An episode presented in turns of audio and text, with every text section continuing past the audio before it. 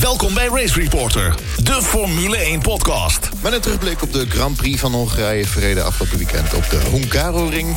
Dit is Race Reporter. Mijn naam is Lucas Degen en ik zit hier met het inmiddels vaste team met Jeroen Demmerdaal, Charles Jalving en Jeroen Scholten. Heren, stel je nog even kort even voor. Ja, ik eh, ben Charles Jalving, 32 jaar.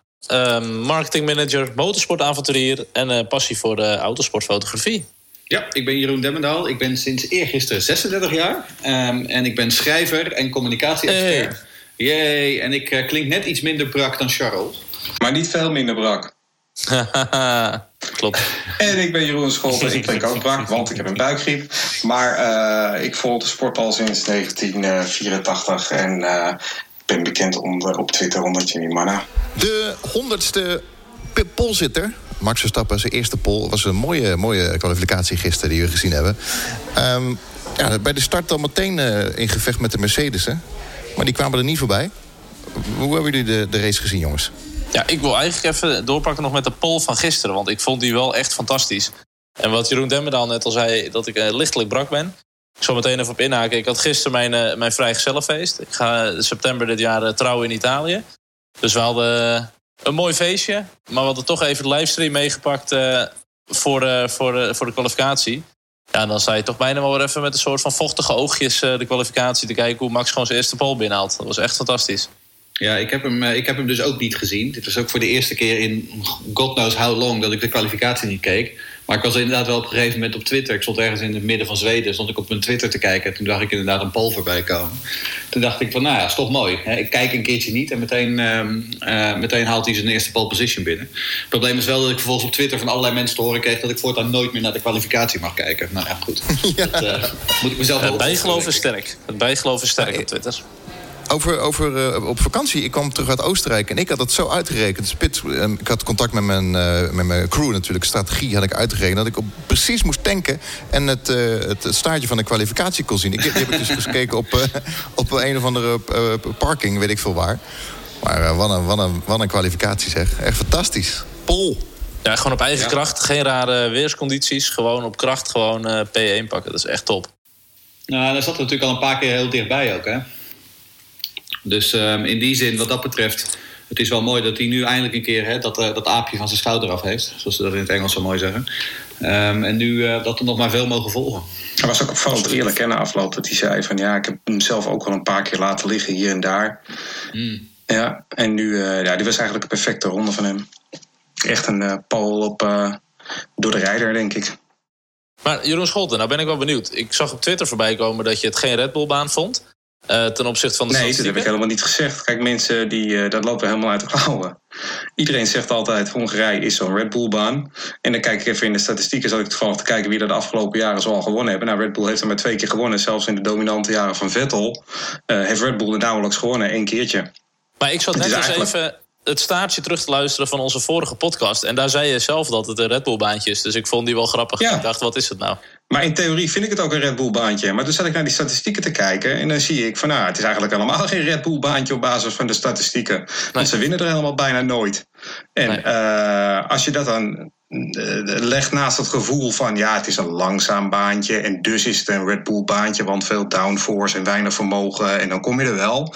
Ja, de, ja de, dat vinden wij allemaal wel, maar qua statistieken blijkt dat niet echt. Dus dat vond ik wel opvallend. Dus dat, dat post ik dan op Twitter en dan krijg ik vervolgens allemaal reacties. Ja, het is wel een Red Bull baantje, kijk maar wat hij pakt, Paul.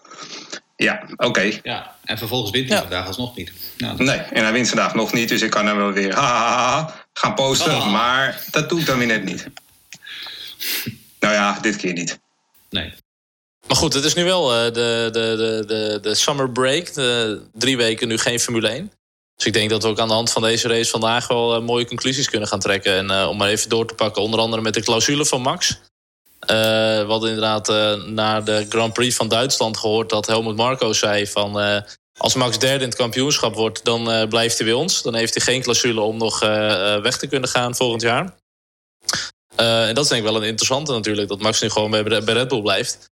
Maar als ze doorpakken zoals ze dat nu hebben gedaan, de afgelopen races... dan denk ik dat 2020 echt wel een heel erg mooi jaar kan gaan worden. Ik wil net zeggen, waarom zou je überhaupt weggaan in de huidige vorm? Um, het, het, gaat alleen maar van beter tot beter. Um, dus nee, ik bedoel... En ik denk dat Jeroen Scholt heeft het al een aantal keren gezegd. Hè, het is duidelijk dat dit altijd een ontwikkelingsjaar zou worden... met Honda als eerste jaar. Nou, ik denk dat als je ze diep in hun hart kijkt... dat zowel voor Red Bull als voor Honda... dit gewoon beter verloopt dan ze ooit hadden durven dromen. Um, dus ja, nee, volgend ja. jaar wordt oogsten. Ja, ik vind dit gewoon, het doet mij altijd denken, volgens mij heb ik het ook al eens eerder gezegd, maar dat weet ik niet zeker. Dit jaar doet mij een beetje denken aan 1991. Toen ook uh, McLaren natuurlijk na jaren van dominantie begon het ook in 91 heel sterk en Williams heel slecht. Maar gedurende het jaar uh, zich ontwikkelde, ging, ging Williams steeds beter en beter worden. En uiteindelijk aan het einde van het jaar was Williams, hadden zij de beste auto en de beste combinatie. En in 92 en 93 volgden daar wereldtitels op. En eigenlijk, ik weet niet of Red Bull volgend jaar natuurlijk wereldkampioen wordt. Maar je ziet nu ook een beetje een kentering. Uh, Mercedes is nog steeds uh, de baas op het asfalt. Maar Red Bull is echt serieus nu uh, op de deur aan het kloppen. En dat zagen we natuurlijk met twee overwinningen van Max met een pole. Maar ook in Silverstone, waar die dan uiteindelijk maar vijfde wordt. maar dat is eigenlijk een baan die niet zo heel erg goed qua karakter bij de Red Bull past. En daar was, daar was Max uiteindelijk, qua race pace, stond hij daar heel dicht op de Mercedes'en. Ja, er is een dus, luisteraars, luisteraarsvraag op binnengekomen via Twitter van Daniel.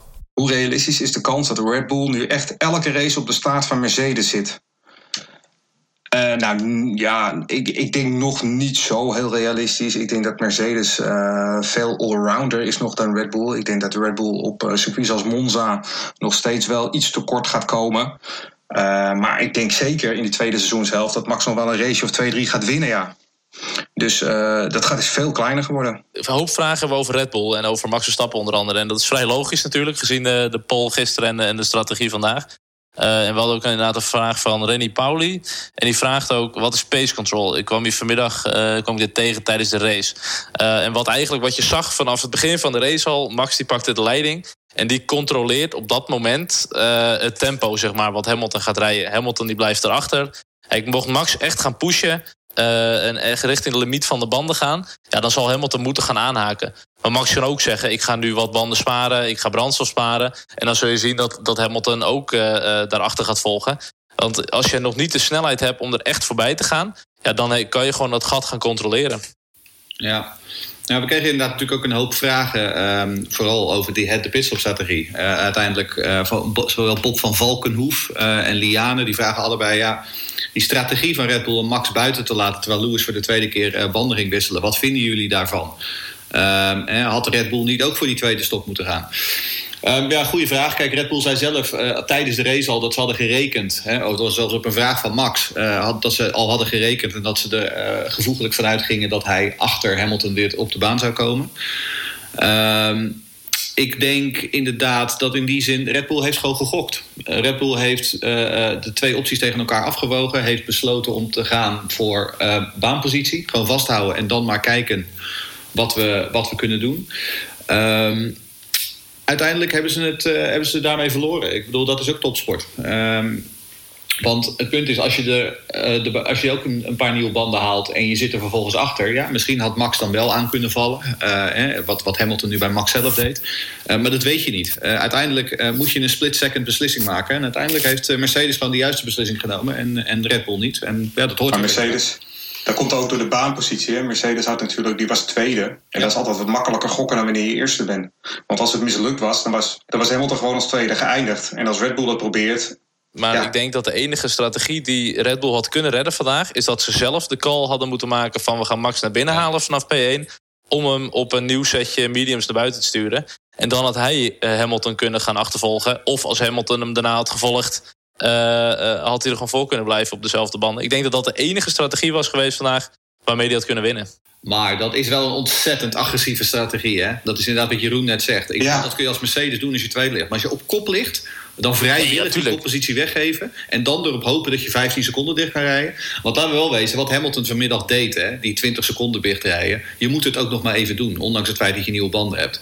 Uh, ja. Ik bedoel, het is wel echt een prestatie van formaat. En daarmee zeg ik niet dat Max dat niet had kunnen doen. Maar het is een enorm risico wat je dan neemt. Nee, daar ben ik helemaal met je eens. Maar ze hebben het wel berekend bij Mercedes. En ze hebben ook berekend dat, ze, dat het haalbaar is. Kijk, het is een mega risico op je P, als je op P1 ligt. Maar wat ik zeg, het is wel de enige strategie waarmee die blijkbaar dat kunnen winnen. Maar goed, ja, dat ze achteraf is dat makkelijk praten mee eens. Goed, Max Verstappen vertrok vanaf Pol de eerste keer in zijn carrière. Hij was de honderdste polsitter. Was nog even eh, kort in gevecht met de Mercedes bij de start. Echter, eh, ja, dat ging, kwam goed uit de verf voor Max. Echter Bottas die weer uh, twee keer moest blokkeren... en zelfs nog een tik kreeg van Leclerc. En Gasly die na x aantal ronden al 35 seconden achterlag op Max Verstappen... Wie waren de losers van deze wedstrijd, uh, vonden jullie? Nou ja, ze verliezen allebei drie, drie plaatsen bij de start natuurlijk. Zowel Bottas als, uh, als Gasly. Uh, Bottas van, van 2 naar 5 en Gasly van 6 naar 9. Bottas moet dan inderdaad ook nog die pitstop maken. Blijft dan veel te lang vastzitten achter Ricciardo. Um, ik bedoel, voor iemand die, waarvan je weet dat je op dit moment in de running bent... om je contract al dan niet verlengd te krijgen voor 2020 lijkt me niet de beste uh, race wat dat betreft. Ook niet na die, na die crash in Hockenheim natuurlijk. Nee, eens. eens. Ik vind het echt een zwakke optreden van, van Bottas. En dan komt hij uiteindelijk weer de baan op met verse banden en nieuwe voorvleugel. Maar ik vond het tempo daarna ook niet echt indrukwekkend. zonde. En Gasly, ja, ik, ik blijf, elke race blijf ik erover beginnen. Maar het is op een gegeven moment ook gewoon niet leuk meer. Het is gewoon echt niet om aan te gluren.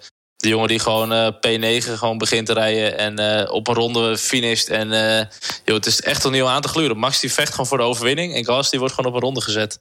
Ik vind het... Ja, dat is echt niet... Het is Achter niet Saints eindigt hij ook nog eens, hè? Achter Saints. Gewoon een jongen die op een ronde wordt gezet. Ja, en dat is echt de ongelooflijk. De enige coureur uit die top 6 teams die nog niet in de buurt van het podium geweest is. Hè? Want al die andere jongens hebben al, hebben al meerdere keer op het podium gestaan en zijn dicht ja. overwinningen geweest. Ja. En Gasly is gewoon niet eens in de buurt geweest. Want die nee. vierde plek in Silverstone, die kreeg hij ook voor, die kreeg hij vooral. En het is, het is natuurlijk voor Red Bull wel echt, echt heel erg vervelend. Want alles gaat nu over één rijder. Uh, Tijmen vraagt dan ook: stel, Gasly zou competitief mee kunnen rijden met de top 3 deze race. Wat voor voordelen had dat met zich mee kunnen brengen voor Verstappen qua strategie? Nou ja, stel dat Gasly inderdaad als een soort van Ricciardo uh, in de buurt van Hamilton had kunnen rijden. Dan had Hamilton uh, waarschijnlijk dat risico al niet genomen om naar binnen te gaan. Omdat je dan ook nog eens achter Ricciardo terecht gaat komen. De andere kant is natuurlijk voor Red Bull, en niet zozeer voor Verstappen dan, maar het voordeel voor Red Bull is dan dat zij met Ricciardo eventueel ook nog eens dat hadden kunnen gokken door naar binnen te gaan. Dus het wordt voor Red Bull alleen maar moeilijker uh, dat je continu maar met één, één rijder rijdt. Los van het feit dat je uh, Ferrari op, op een minuut achterstand zet. Maar uh, in het WK staat Ferrari nog steeds royaal voor. Ja, maar ook daar weer, hè, het is maar 40 punten of zo. Het verschil tussen, tussen Red Bull 44. Ja, exact. Het, is, het, is, het verschil is niet eens zo heel groot hè, voor, een, voor, team, voor uh, het teamkampioenschap. Dus als je dan ziet hoe ver Gasly achter staat en hoe ver hij onderpresteert ten opzichte van Verstappen. Uh, normaal gesproken, met een meer gelijkwaardige tweede coureur, zou Red Bull gewoon solide op een tweede plek moeten staan. En, Absoluut. En dat maar Verstappen moet nu die 44 punten in zijn eentje dichtrijden. Ja, exact. Ja. Ja, dat is niet goed. Dat is niet te doen, joh. Max die heeft bijna drie keer zoveel punten als Gasly. Dat is, ja. is niet gezond. Maar goed, uh, na de race zag ik nog wel het interview met Gasly. En die leek ook echt wel zwaar te neergeslagen. Uh, maar goed, hij had het er wel over. Na de zomerstop gaan we gewoon weer doorpakken en zo. Dat ik dacht, ja, maar ik wil helemaal niet na de zomerstop... dat jij nog in die Red Bull zit. Nee, maar dat zit hij wel, hè. Dat zit hij wel, hè. Dat heeft, dat heeft Marco inmiddels ook publiekelijk gezegd. Ze hebben hem natuurlijk een tijdje onder druk gezet, ook publiekelijk. Maar um, uiteindelijk hebben ze nu toch gewoon eieren voor hun geld gekozen. Kan ook, kan ook natuurlijk zomaar komen omdat, um, omdat Hulkenberg uh, om de een of andere reden niet beschikbaar was. Maar Ferrari, wat, zei, wat vonden jullie er nou van? Want ik ben er wel behoorlijk van geschrokken. Je weet dat dit niet echt een Ferrari-baan is. Nee, absoluut. Ik stond er enorm van te kijken hoe ongelooflijk traag ze waren... ten opzichte van, ja, van Max en uh, Mercedes en, en, en Hamilton. Echt ongelooflijk. Ja, want omdat Ferrari zo slecht is... kan, kan Mercedes deze tactiek toepassen. Hè? Want als Ferrari gewoon op, op 10 seconden zit... Ja. dan kan Hamilton helemaal niet naar binnen voor die extra stop. En dat is het. Maar goed, kijk, we hadden net de discussie van... is het een Red Bull-baan of is het uh, geen Red Bull-baan? Kijk, ik denk dat het wel duidelijk is dat dit gewoon geen Ferrari-baan is. Die hebben wat langere wielbasis. Dit is gewoon ook niet echt een directe powercircuit qua, qua topsnelheid en zo. Maar dat ze inderdaad op een minuut achterstand finishen achter Max en, uh, en Lewis. Ja, dat is echt gewoon een gat hoor, hé. Op 70 ja, rondes verlies je gewoon uh, 62 seconden of zo. Ja, dat, groot gebrek aan downforce. Mercedes heeft ja. nog een langere wielbasis over ons en die doet het wel goed. Maar het is gewoon een, een gebrek aan downforce. Maar is dat nog zo, dat Mercedes nog steeds een langere wielbasis heeft? Dat heb ik ook begrepen, ja. Ja, ja nog steeds langer dan Ferrari, ja. Ja. Alhoewel de, de onderlinge uh, verschillen kleiner zijn geworden dit jaar. Ja. Is Red Bull nog steeds degene met de kortste en Mercedes met de wat langere en Ferrari in het midden. Maar goed, dat is wel het probleem van Ferrari, die downforce. Even naar de, de Ferrari en de zomerstop. Ik zie altijd Formule 1 als een soort schooljaar. Niet van januari tot december, maar echt van zomer tot zomer. Uh, ja, eigenlijk is nu eh, dit, dit jaar voorbij. We gaan nu een nieuw jaar in, als het ware. Uh, meestal zie je na de zomerstop wel een ommekeer. Um, is, is Ferrari nog wel het tweede team? Of is dat... Ik denk nee. het niet. Op dit moment is Red Bull het tweede team. En dat wordt natuurlijk nog Absoluut. verhuld door het feit dat Gasly geen, uh, geen deuk in een pakje boter rijdt. Ja, dus uh, Ma Max is het tweede team. Tweede. maar Max is het tweede team, inderdaad. En wat je zegt, ja. Nee, uh, nee, Red Bull is op dit moment gewoon beter. Um, op, alle, op alle vlakken. Ook als je kijkt naar de pitstops vandaag. Um, de pitstops van Red Bull waren nagenoeg vlekkeloos. En bij Mercedes liep het net weer helemaal niet. Bij Ferrari was het gewoon een drama. Vooral die tweede van Vettel. Ja. Um, nee, uh, ik, ik vind Red Bull gewoon sterker op dit moment. Maar we, we hebben die, uh, die dronken Baviaan hebben we dit keer niet gezien bij Ferrari. Dat, die hebben ze thuis gelaten, volgens mij. Nee, die hebben maar echt top, top was het nog steeds niet. Hey, en we, we, hebben het iedere podcast erover. Renault. Ja, nou, ze hebben 1000 pk. Ja, die hebben 1000 pk, hè? Inderdaad. Ja. En verder hebben ze helemaal niks. Maar ze hebben wel 1000 pk hebben ze geroepen. Uh, het is echt een, uh, een sterk staaltje power talk van uh, Abiteboel geweest, denk ik. Waar Max Verstappen gisteren tijdens de persconferentie een sneer over gaf. Van ja, als ze 1000 pk hebben, hebben ze wel een heel beroerde auto. Hamilton die zat ernaast, die moest er nogal om lachen. Maar het is natuurlijk wel een beetje waar. Ja, op de een of andere. 14e, jongens. 12e en ja. 14e. En als je dan ziet hoe het klantenteam McLaren ondertussen gewoon de pista mee rijdt. Uh, ja, nee, het, is, het is echt heel, heel, uh, heel, heel mager bij Renault. We hebben het wel eens eerder gezegd. Van het, het ligt niet meer aan, uh, de, aan de coureurs. Het ligt ook niet voor per se in de motor. Want daar kon Max ook mee winnen. Het ligt echt aan het chassis. En, en misschien ook nog wel een stukje strategie. Maar McLaren heeft inmiddels het dubbele aantal punten van Renault. En dat is wel echt heel erg pijnlijk hoor. Als je als fabrieksteam de helft minder punten hebt dan een uh, klantenteam. Ja, we hebben een, een, vraag binnengekregen van Tijmen. Ja, die pak ik wel even op, ja. Um, Tijmen die vraagt inderdaad... hoe komt het nou dat Ricciardo al zijn snelheid kwijt is? Uh, natuurlijk komt dat door de Renault, suggereert hij... maar dat kan toch niet de enige reden zijn? Uh, en moet, moet hij hier volgend jaar nog wel blijven? Want hij heeft natuurlijk een meerderjarig contract, maar wordt ook elders genoemd. Um, nou, ik moet wel zeggen, ik, als, uh, Renault heeft uiteraard natuurlijk Ricciardo binnengehaald voor grof geld als de nieuwe kopman. Hij moest natuurlijk dat team naar voren gaan helpen. Um, op dit moment, um, ze staan niet eens stil. Ze gaan, sterker nog, ze gaan gewoon achteruit. En ook Ricciardo lijkt die, uh, lijkt die trend niet echt te kunnen breken. Ricciardo lijkt die boel ook niet echt op sleeptouw te kunnen nemen daar.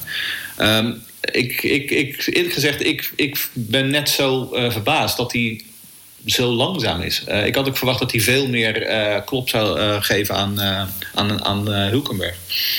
Maar dat doet hij ook niet. Maar maar ik, ik gooi even een balletje op. Zou die naar eh, McLaren gaan? Nee, want McLaren heeft een uh, rijders al bevestigd voor volgend jaar. Ja, hè? Maar daarna... Ja, en ook win je daar echt zoveel mee. Kijk, Ricciardo die zit natuurlijk echt op een topzitje te wachten. Of bij een team als Renault die misschien weer de stap kan maken naar de top. Maar ik zie dat echt ook niet volgend jaar gebeuren... dat er naast Mercedes, Ferrari en Red Bull een ander team... echt zich gaat mengen in de overwinningen. Dat, dat hebben we sinds volgens mij de nou, de afgelopen jaren hebben we dat al niet gezien. Het zijn altijd drie teams die ja. uh, de dienst uitmaken. Qua organisatie en qua geld zou Renault moeten kunnen doen. Maar nogmaals, ze, gaan niet, ze, ze staan niet stil. Uh, ze, ze gaan achteruit. Er zit geen Habitable.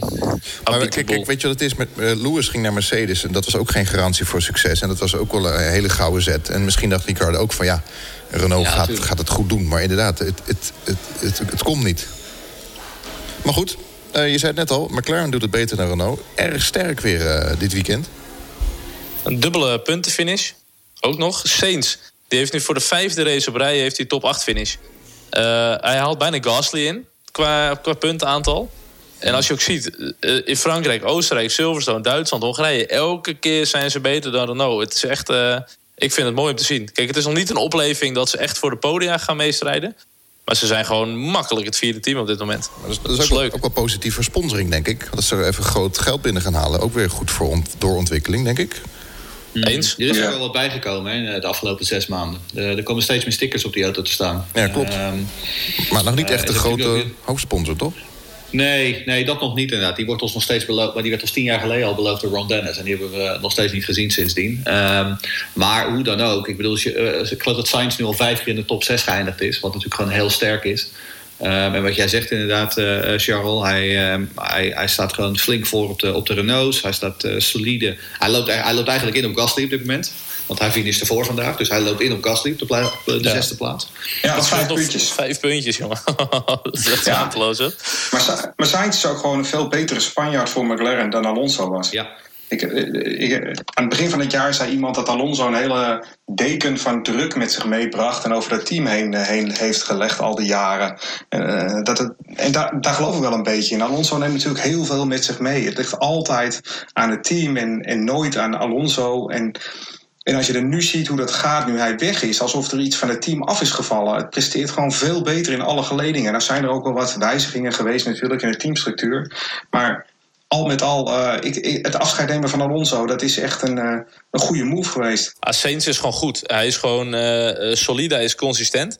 Maar om nou echt, ik vind het niet echt een frisse wind, maar daar hebben we het wel vaker over gehad. Maar voor mij hebben we nog wel een leuke vraag ook over Norris, die ik wel echt super fris vindt en, super uh, weet je, actief, lekker leuk. Ik denk dat het mooi is voor Jeroen D om die op te pakken. Ja, Rick Zinnige die vraagt inderdaad, die, vindt dat al, die, die zegt als Norris een race pace beter wordt, dan denk ik dat hij echt geweldig kan worden met een sterke qualipace, goede starts en sterke racecraft. Maar wat is jullie mening over die jonge Brit? Um, nou ja, laat mij beginnen. Um, inderdaad. Um, ik denk inderdaad dat hij echt heel goed kan worden, ja. Uh, kijk, je ziet wel, hè, het is af en toe nog een beetje een ruwe diamant. Um, hij is af en toe nog wat te driestig. Hij is af en toe nog wat te inconsistent. En dat is ook, je kunt daarom ook zien dat hij daarom nog wel een stukje achter Sainz staat in de kampioenschapstand. Maar weet je, die jongen die gaat natuurlijk, hè, net als Max in zijn jonge jaren, die gaat steeds beter worden. De ruwe kantjes gaan eraf. Ja, en dan denk ik dat McLaren echt een hele, een hele, hele goede jongen aan deze, aan deze Norris heeft. Ja, hij verrast me ook wel, moet ik eerlijk zeggen. Want vorig jaar in de Formule 2, hij, was natuurlijk, hij werd natuurlijk al gezien als een groot talent. Maar in de Formule 2 vorig jaar viel hij me eigenlijk een beetje tegen. Hij, hij begon heel goed, won ook de eerste race. Daarna heeft hij niet zo meer gewonnen. Uh, hij viel mij een beetje tegen. En, uh, maar als je hem nu ziet rijden, ja, hij moet gewoon in de races moet hij nog veel sterker worden. Maar hij moet zo'n wedstrijd veel beter leren lezen. Maar, hij kan wel uh, gewoon redelijk in de luwte van Saints kan hij gewoon zijn meters maken, zijn races gewoon aftikken, ervaring opdoen. Uh, en ik denk dat dat wel een goede is hoor. En McLaren is er ook wel een goed team voor. Die jou gewoon wel kunnen ja, nurturen, zeg maar, om echt een topcoureur te gaan worden. Ja, maar dat hele team is ook gewoon leuk geworden weer, hè, met Norris en zo. En hij is, het was gewoon een beetje een... Hij is pas 19, hè? Hij ja, is zo... Het was een beetje een zagrijnig team. En nu is het gewoon een vet leuk team. Ja. En, en, hij, is natuurlijk ook, hij is natuurlijk ook als PR, zijn PR-waarde is natuurlijk ook sky high. Hè? Zeker vergeleken met zo'n uh, zo'n zeiksnor als, ja, als Alonso. Social media. Uh, van de week waren ze aan het geinen met Max Verstappen in een of andere e-sport. Get in there, Norris. Ja. Heb je dat gezien? ja, dat was de, de zwaarste race ooit. En echt fantastisch. Een leuk ventje, Norris. Het is, het is een leuk ventje en hij heeft het, het, echt, het is echt er eentje van de jonge, nieuwe generatie... die inderdaad, wat je zegt, die leeft en die opgegroeid is op social media. Um, en dan Sainz inderdaad als een beetje, misschien wat norser... maar als een soort stabiele kracht ernaast. Wat je zegt, de, de balans is gewoon goed bij McLaren op dit moment. Uh, dat is lang geleden dat die balans zo goed was. Hij positioneert zich binnen het team natuurlijk ook veel beter... als bijvoorbeeld iemand als Giovinazzi... die je dan bij Alfa Romeo ziet naast Rijkonen. Ja. Uh, dan zie je wel een verschil in kwaliteit, denk ik. hoor. Tussen. Norris uh, aan de ene kant en Gio aan die andere kant. En dan zal het best zo zijn dat die McLaren een stuk beter is dan de Alfa. Maar, uh, maar waar was Joe ja. vandaag, jongens? Helemaal nergens. Nee, daarom. Helemaal daarom. Nergens. Het grootste verschil zit hem in talent. En uh, uh, volgens mij was Jeroen Demmendaal in het begin van het seizoen nog wel, wel redelijk onder de indruk van Giovinazzi. Maar ik, heb ik het nooit zien. Ik wilde hem graag, ik wilde hem graag een keer in een, in een stoel zien. Want ik vond hem in de Formule 2 vond ja. ik hem echt, en in de GP2 vond ik hem goed. En ik dacht van, ik wil jou graag een keer in de Formule 1 zien. Maar ja. ik moet wel hebben zeggen, we gedaan nu. Hij is een beetje te licht bevonden. Uh, Gedeclasseerd gewoon. Hè? Kimmy pakt gewoon weer ja. P7 gewoon in die Alfa. Ja. En uh, uh, Giovinazzi 18e. Nou, die had voor mij natuurlijk een penalty... omdat hij in Q1 wat in de weg had gereden volgens mij. Ik heb natuurlijk de kwalificatie mm. niet helemaal gezien. Ja, ja, drie, ja drie plekken gridstraf, want hij reed Lance Stroll in de weg, ja. Maar die Kimmy, die, op, die maximaliseert wel weer, hoor. Gewoon P7. En gewoon achter Gasly op 2,6 seconden. Nou, dan zegt dat maar, niet heel veel. Voor Bottas het het stoeltje van Giovinazzi, daar zit volgend jaar gewoon Mick Schumacher in. Ja, ik hoop ja, het niet. Dat zie ik zomaar gebeuren. Ik vrees het wel. Ja, nee, maar dat, ik, ik, ik hoop het al helemaal niet. Maar uh, dat gaat natuurlijk wel gebeuren, hè. Ah, het zou niet moeten, hè? absoluut. En Schumacher. Zag je, de, zag je vanochtend toen hij de F2 won, Schumacher... Uh, dat meteen de Formula One-account uh, begon te reageren via Twitter? Ja. Dat was zo, dat was zo telling. Obvious. Dat doen ze nergens. maar nu is het inderdaad... Oh ja, dat, een, oh, dat was een goede stap in de road to F1. Ik dacht, goh, iemand probeert iemand de Formule 1 in te helpen. Mijn god, hè. Ja, maar die rijdt daar volgend jaar. Ja, dat gaat wel gebeuren, ja. Ik, ik denk maar goed, sport is, is politiek, hè. Maar Mick Schumacher's eerste jaar in de Formule 2 vind ik niet bijster indrukwekkend. En dan had hij inderdaad een reverse, reverse grid pole. Dus de, de race van gisteren, hoe die is gefinished, die top 8 draait om. Nou, hij was gisteren achtste geworden. Dus vandaag van Pol. Ja, op zich een prima race gereden. Goede ervaring natuurlijk om eens aan kop te rijden weer. Uh, en vooral in, in de Formule 2. Ja, leuk dat hij hem wint. Maar ik denk als je hem inderdaad zo vroeg al naar de, naar de Formule 1 gaat zetten volgend jaar. Ik denk dat dat meer kwaad kan doen dan, ja, dan vergelijk, dat, vergelijk dat met Norris. Hè? Ik bedoel wat Jeroen Schotten net zegt over Norris. Vorig jaar in de Formule 2, dat was ook voor Norris zijn eerste jaar. En Norris was ook vrij grillig. Maar goed, werd uiteindelijk toch nog tweede in het kampioenschap. Um, als je kijkt hoe Mick Schumacher het nu doet in de Formule 2, over grillig gesproken. Want ja, vandaag in de, in de sprintrace uh, uh, managt hij zijn banden goed. Maar gisteren in de feature race uh, waar, waar was zijn bandenmanagement helemaal nergens. Um, dus weet je, je kunt Mick nu inderdaad wel in die auto gaan zetten. Maar als je denkt dat Norris dit seizoen grillig is in die McLaren, nou, wacht maar totdat je Mick in die, in die Alfa zet. Dan krijg je exact ja. hetzelfde probleem, keer twee. Dus het is veel te veel. Ja, nou ja. En om het nog erger te maken, ik denk dat de andere vanuit de Formule 2 die doorgaat, doorgaat stromen is Latifi. Nee. En is ook geen hoopvlieger. Nee. Dat is de Formule 2 momenteel. Ze zeggen altijd wat goed is, komt snel. Hè? En Max Verstappen die natuurlijk gewoon vanuit de Formule 3 gaat. Bottas vanuit de GP3. Voor mij heeft Kimi nog wel een paar uh, stappen gemaakt en zo. Ja, dit zijn gewoon jongens die kunnen dat gewoon niet, zulke stappen maken. Die moet je gewoon rustig aan die ervaring op laten doen. Uh, anders gaat het gewoon mis, denk ik. Mick, hè, Formule 4, twee seizoenen. Uh, Formule 3, twee seizoenen. Dat zou hij nu in de F2 exact hetzelfde moeten doen. Hij moet niet volgend ja, jaar in die, uh, in die auto gaan zitten. Maar de, de, de pressure, de, de hype train is in volle vaart. En ik vrees dat we er niet meer af kunnen stoppen. Race Reporter, de Formule 1 podcast. Racereporter.nl Zullen we even nog Racing Point bespreken? Perez versus Stroll. Ja, dat is een beetje Rijkonen versus Giovinazzi, toch? Dat is een beetje hetzelfde verhaal. Ik bedoel, Perez en Stroll stonden allebei uh, grotendeels achteraan. Uh, en Perez maakt een wereldstart en wordt dan net uh, elfde, helaas. Net, net geen punten. Terwijl Stroll de hele wedstrijd achter Russell zit. Ehm, ja, wel begrepen dat Perez toch waarschijnlijk wel gaat bijtekenen. Ja. ja. En voor meerdere jaren ook. Hij wil daar echt langdurig blijven. Nou ja, op zich niet zo gek natuurlijk. Hè. Ja, ik wil zeggen, ze hebben nu een goede, stabiele positie. Ja, maar vanuit het team, kijk, ik snap wel, uh, Perez neemt ook geld mee. Maar uh, vader Stroll, die heeft uh, meerdere keren uitgesproken dat hij echt omhoog wil. Ja, dan heb je toch wel één coureur nodig die boven Perez en Stroll uitsteekt. En als je hem dan voor meerdere jaren vast gaat leggen, dat ja, vind ik nog wel een dingetje hoor. Nee, maar ik denk in Perez dat hij ook een redelijke mentor is voor Stroll. Kijk, ze wilden eigenlijk Kubica naast Stroll hebben. Uh, toen hij dat team overkocht. Nou, dat is niet gelukt, omdat Perez toch uh, uiteindelijk vast kan houden aan dat contract. Um, ik denk dat dat gewoon een goede mentor is nog voor Stroll. En zolang Stroll nog niet met hem mee kan komen volledig... ja, dan heeft hij nog genoeg te leren. Maar ik heb mijn aantekeningen weer uh, voor ze India. Ik vind ze gewoon kleurloos. Dus qua kleur zijn ze het meest opvallend op de baan. Maar je ziet ze eigenlijk het minst gewoon kleurloos. Wat jij, wat ja, zonde, jij zegt, want het was echt een leuk team. Ja? Maar wat jij zegt, hè, dat ze Kubica wilden hebben oorspronkelijk. Speaking of dodging a bullet. Stel je voor dat ze nu Kubica en Stroll in die auto hadden gehad, jongens. dat zou toch wat zijn? Nee, maar dan proberen ze die marktwaarde te verhogen. Want als Stroll dan sneller is dan Kubica... dan zegt iedereen van, nou, ik kan best wel een potje sturen, die Stroll. Uh, en nu wordt hij natuurlijk gewoon ingemaakt. Want volgens mij is het nu 11-0 uh, uh, voor Perez in de kwalificatieduel. Ja, dat is gewoon afgeserveerd.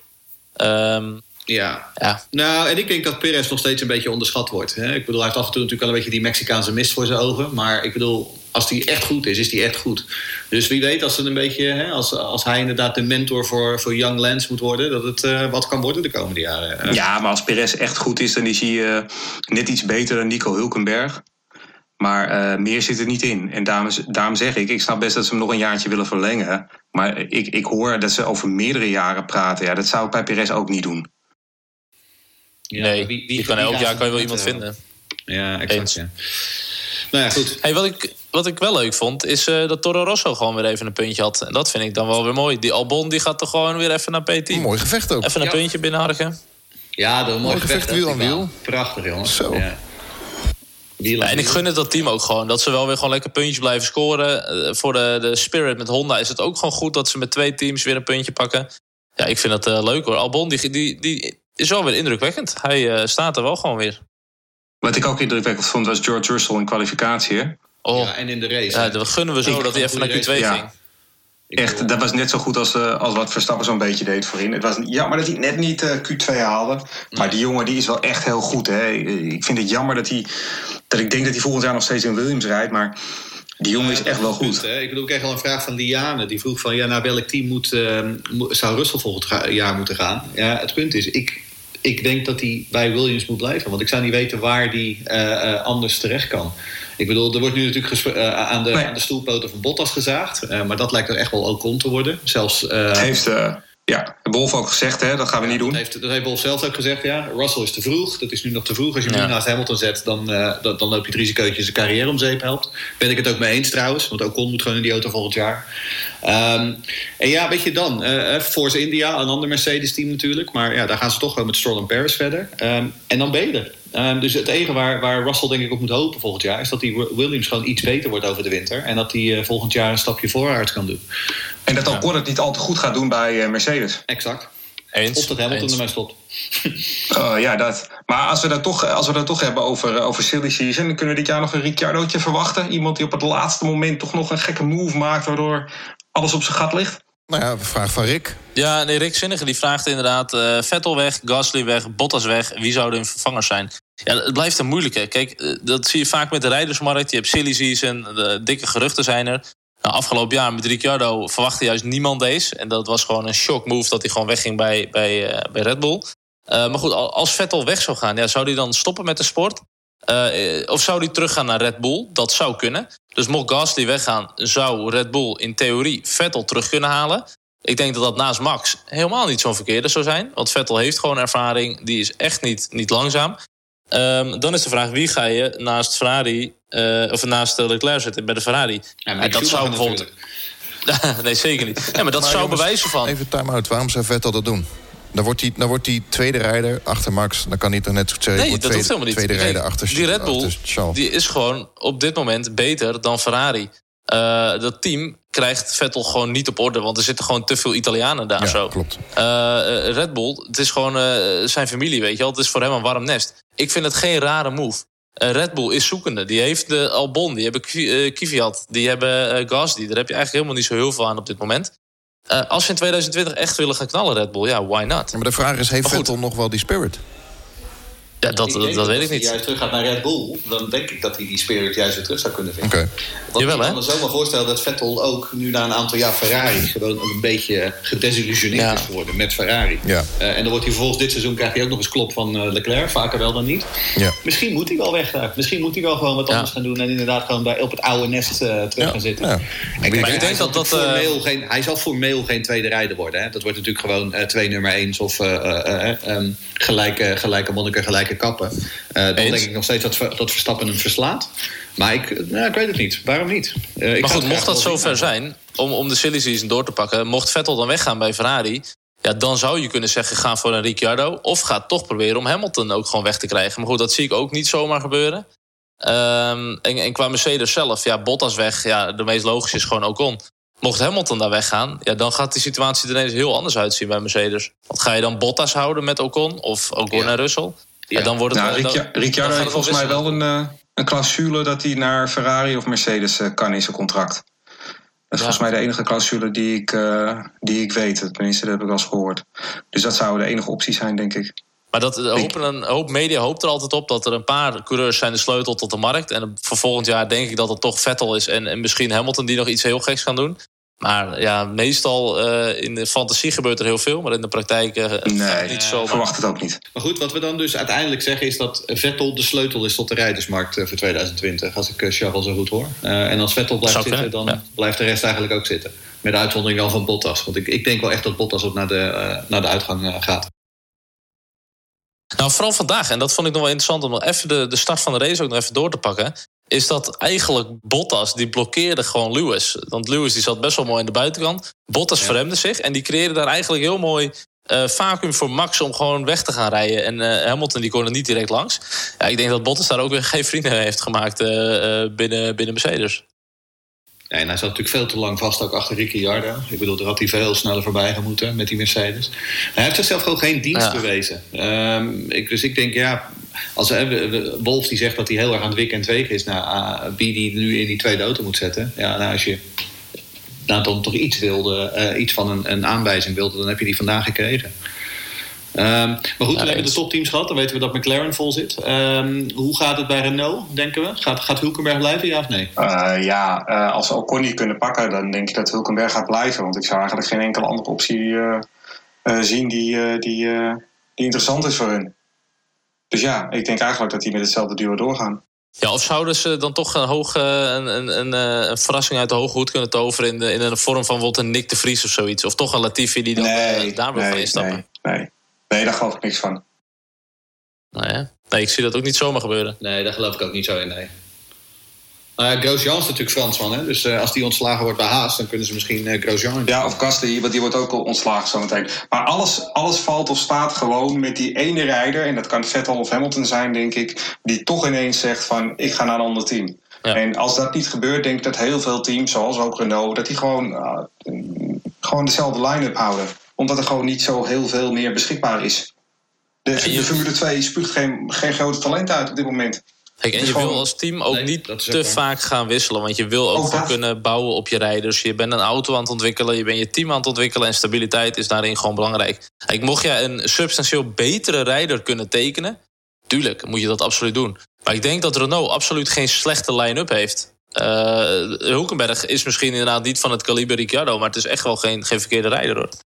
Nee, maar bij, bij Renault ligt het toch helemaal niet aan de rijders. Dat is gewoon het hele grote probleem niet. Maar het probleem is bij Haas ligt het ook niet echt bij de rijders. Nou.